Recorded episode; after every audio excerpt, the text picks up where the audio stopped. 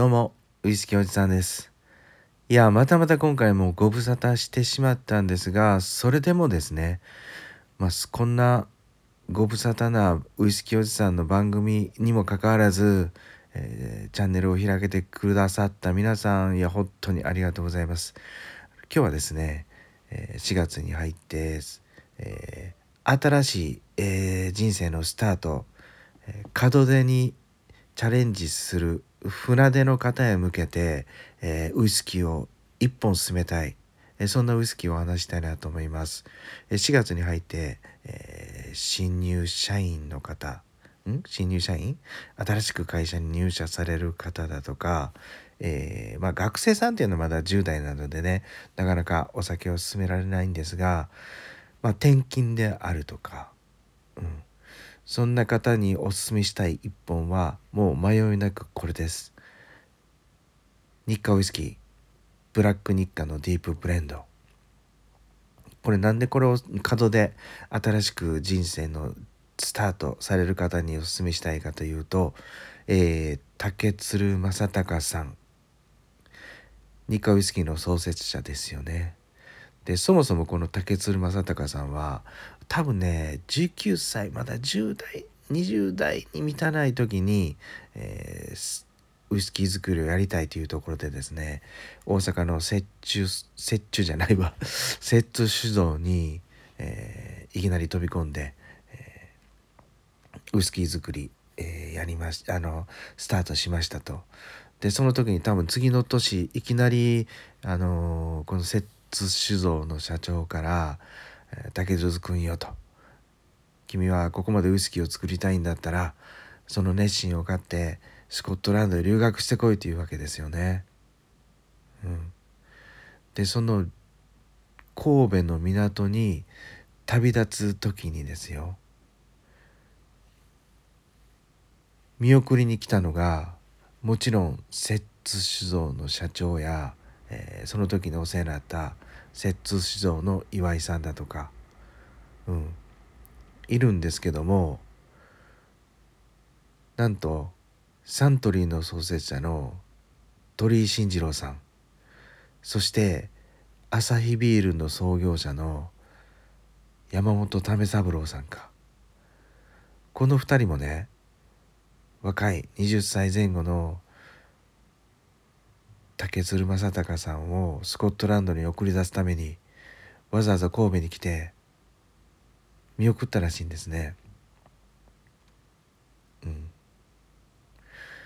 ちょっとこのエピソードを僕はずっと前からあの聞いていて、えー、と竹鶴さんっていうのはね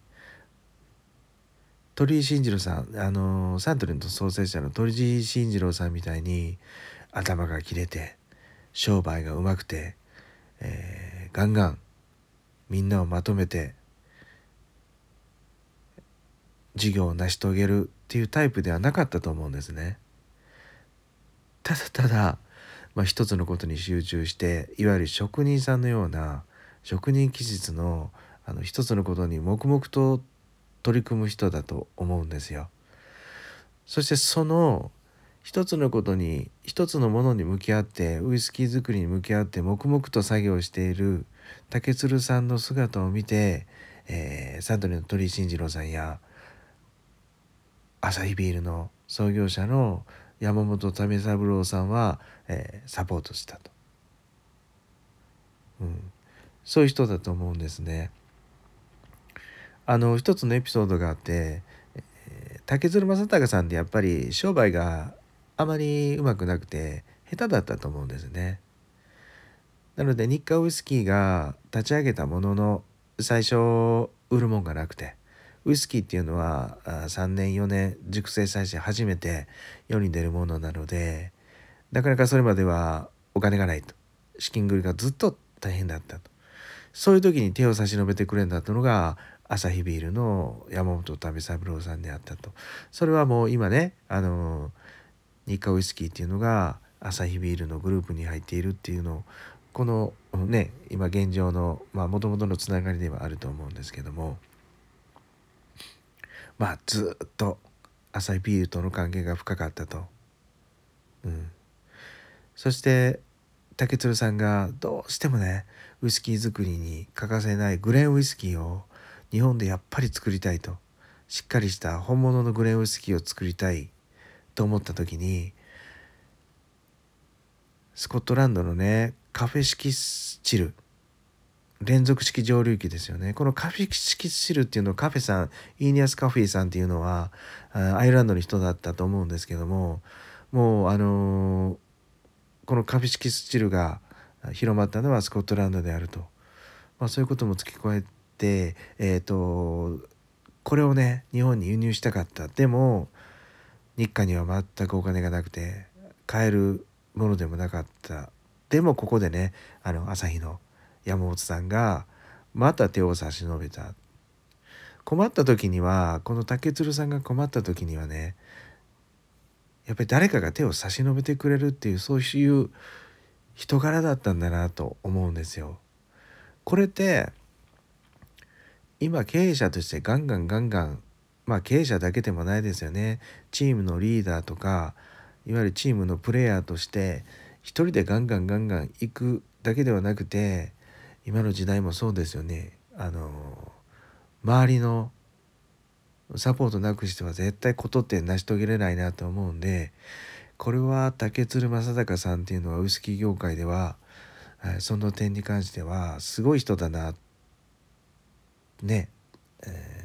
他に類を見ない人だったんじゃないかなと思いつつ僕はですねこの竹鶴正隆さんの日課ウイスキーそして今現状で出てる、えー、ウイスキーであのコストパフォーマンスもしっかりしてて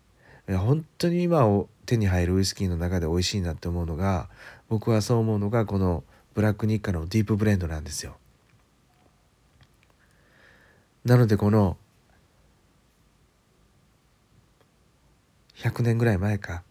竹鶴正隆さんを見送ったあの神戸港にねわざわざ来て見送られたその状況を想像しながら新しい門でスタートする人たちにはですね